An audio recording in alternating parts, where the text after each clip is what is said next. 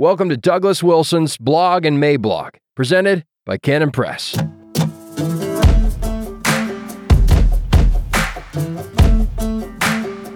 Cuckolds, Capons, and Cotqueans, November 1st, 2023. Introduction. I trust that you've watched the NQN trailer three or four times now, and so you have noticed the line about apocalypse proofing your family. The first step in learning how to do this is to learn how to quit doing the things that do not work at all. Well, correct that actually. The first thing to do is to quit doing the things that are causing the problem. And then after that, to quit trotting out the solutions that don't work at all. One of the lame maneuvers is that of pretending that no apocalypse is happening, and hence there's no need to do anything. That works about as well as you might expect. The other is to recognize that there are, in fact, grave threats hurtling toward you and your family in the form of fireballs the size of grapefruit.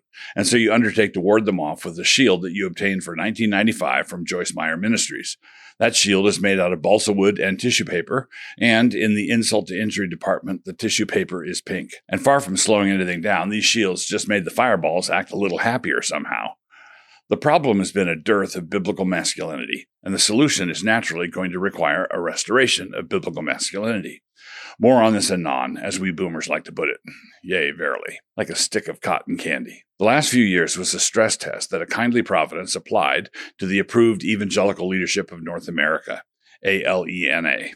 And speaking of fireballs, the AELNA disappeared in one, this stress test consisted of a number of new and unique pressures, of the sort concerning which our seminaries of homiletical slickness had not offered any courses. And as we have now discovered, the ability to be glib and slick during the Q&A of whatever the heck conference it might have been turned out to be an ability that was of no use at all when it came to dealing with Donald Trump, Trump derangement syndrome, toxic slop from Wuhan, election rigging, the eager adoption of mandatory pathogen collectors for the face, the shutdown of our obviously non essential worship services, and of course the obligatory vaccine for a population of docile pincushions. Watching the shepherds harangue the sheep about Romans 13 was like watching an eighth grade student council president pull rank on a fifth grader over a seat in the lunchroom, threatening to quote unquote tell teacher. And watching the wolves deal with the shepherds was like watching someone take a blowtorch to a stick of cotton candy. The grace of crisis. One of the things that God does in history is to give us periodic foretastes of what will happen at the end of history. Recognized or not, all of us spend every day dealing with the permanent things right alongside the evanescent things. Because of our frailty, these categories can get a bit blurry for us, and we can sometimes forget which is which. One seems to blend into the other, and this is why God will regularly grant us the grace of a crisis. And when the grace is great, the crisis is great. What a crisis does is separate. It divides up the things that matter from the things that don't matter. It separates the eternal things, the permanent things, from the passing and temporal things.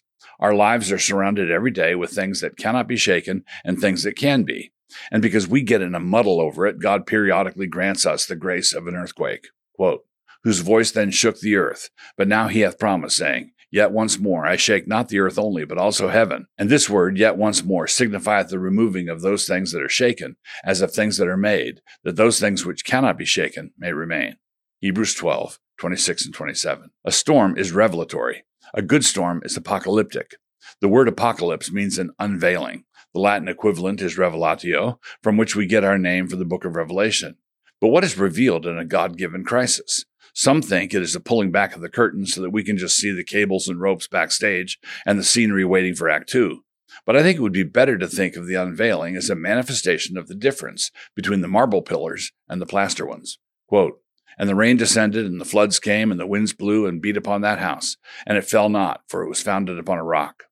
And the rain descended, and the floods came, and the winds blew and beat upon that house, and it fell, and great was the fall of it. Matthew 7, 25 and 27. The storm hit both houses hard, and it revealed the difference that true bedrock makes. All the extra money that was spent getting down to bedrock paid off, and that same amount of money that went into the curb appeal of the other house instead, well, that curb appeal is now kindling. The shutters had been a nice touch. That's one of them over there, over in the road next to the stop sign. We are warned about this form of grace in multiple places. It is almost as though God wanted Christian ministers to think about this a lot. Quote, Every man's work shall be made manifest, for the day shall declare it, because it shall be revealed by fire, and the fire shall try every man's work of what sort it is.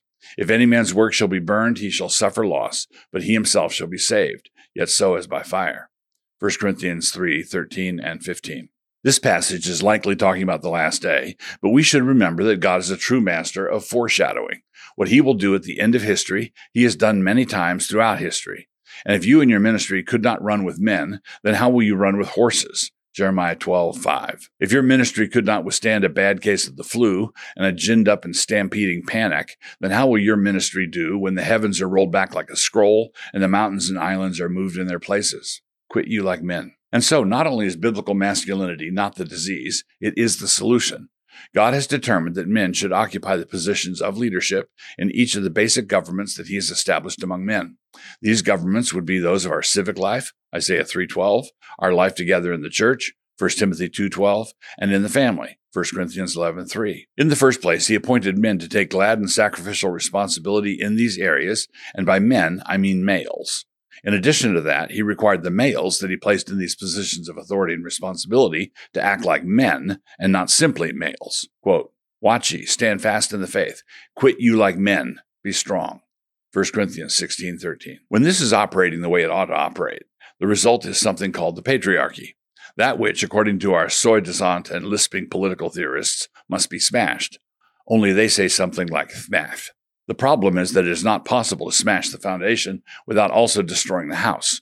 It is not possible to smash the patriarchy without also smashing everything that it was holding up. And as we look around at the demolition job that is occurring throughout our culture and the smoke that is rising up from the debris, the thought occurs to us that this may have been the point all along. One of the blessings that such biblical leadership provides is that of a masculine presence and authority when a crisis hits. And so that is what a lot of people are looking around for now. But there is a problem exile, or desertion. In Christian circles, it has become customary to lament all the abdicating men. But it would be more accurate and sound more like real repentance if we acknowledge that the men who were willing to act like men have all been outlawed. Banished as they were, we didn't see much of them, and then we pretended that their absence was voluntary on their part. But the exiles were exiled and didn't go AWOL. They were not deserters. We could go to them and ask them to return. We could humble ourselves as the elders of Gilead did and plead with Jephthah to come back. Judges 11. They exiled him for reasons that seemed like a good idea to them at the time, but at least they had the good sense to realize that this is what they had done. They didn't hold seminars in the AELNA faculty lounge in order to puzzle over where Jephthah had gotten to. And so when they were confronted with the might of Ammon and the crisis they brought in with them, they were willing to go to the land of Tob to bring Jephthah back. American men can be invited back. They didn't shimmer off and evaporate. They are still around. But what will not work is to invite them back in order to play the role of cuckolds, capons, and cotqueans. They will not come back in order to serve as replacements or administrative assistants for the current crop of gamma males. They will not return in order to augment the ranks of little old ladies of both sexes. Men will always be dominant in the very nature of the case. They are capable of being dominant in incredibly constructive ways, in ways that are a true marvel. But we, in the grip of a very peculiar frenzy that has a death grip on our little lizard brains, have decided to outlaw constructive dominance.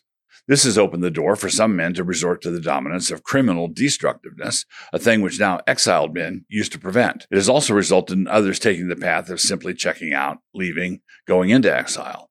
But that is also destructive. When competent men leave, things start falling apart.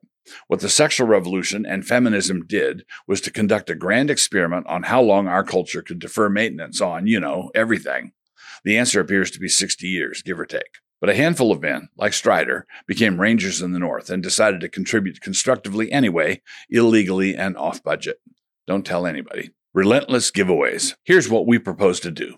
During the week of November 1st through 5th, you can get my ebook, The Covenant Household, free on Kindle. In addition, you can listen to the audiobook free on Canon Plus. And of course, you should stay notified of everything we're going to be giving away at noquarternovember.com. And if all that festivity were not enough, my little Mablog shop here is, for the duration of this very same week, giving away my book for kids called The Adventures of Fun Dad. In the realm of picture books, this one is my manga opus, so to speak.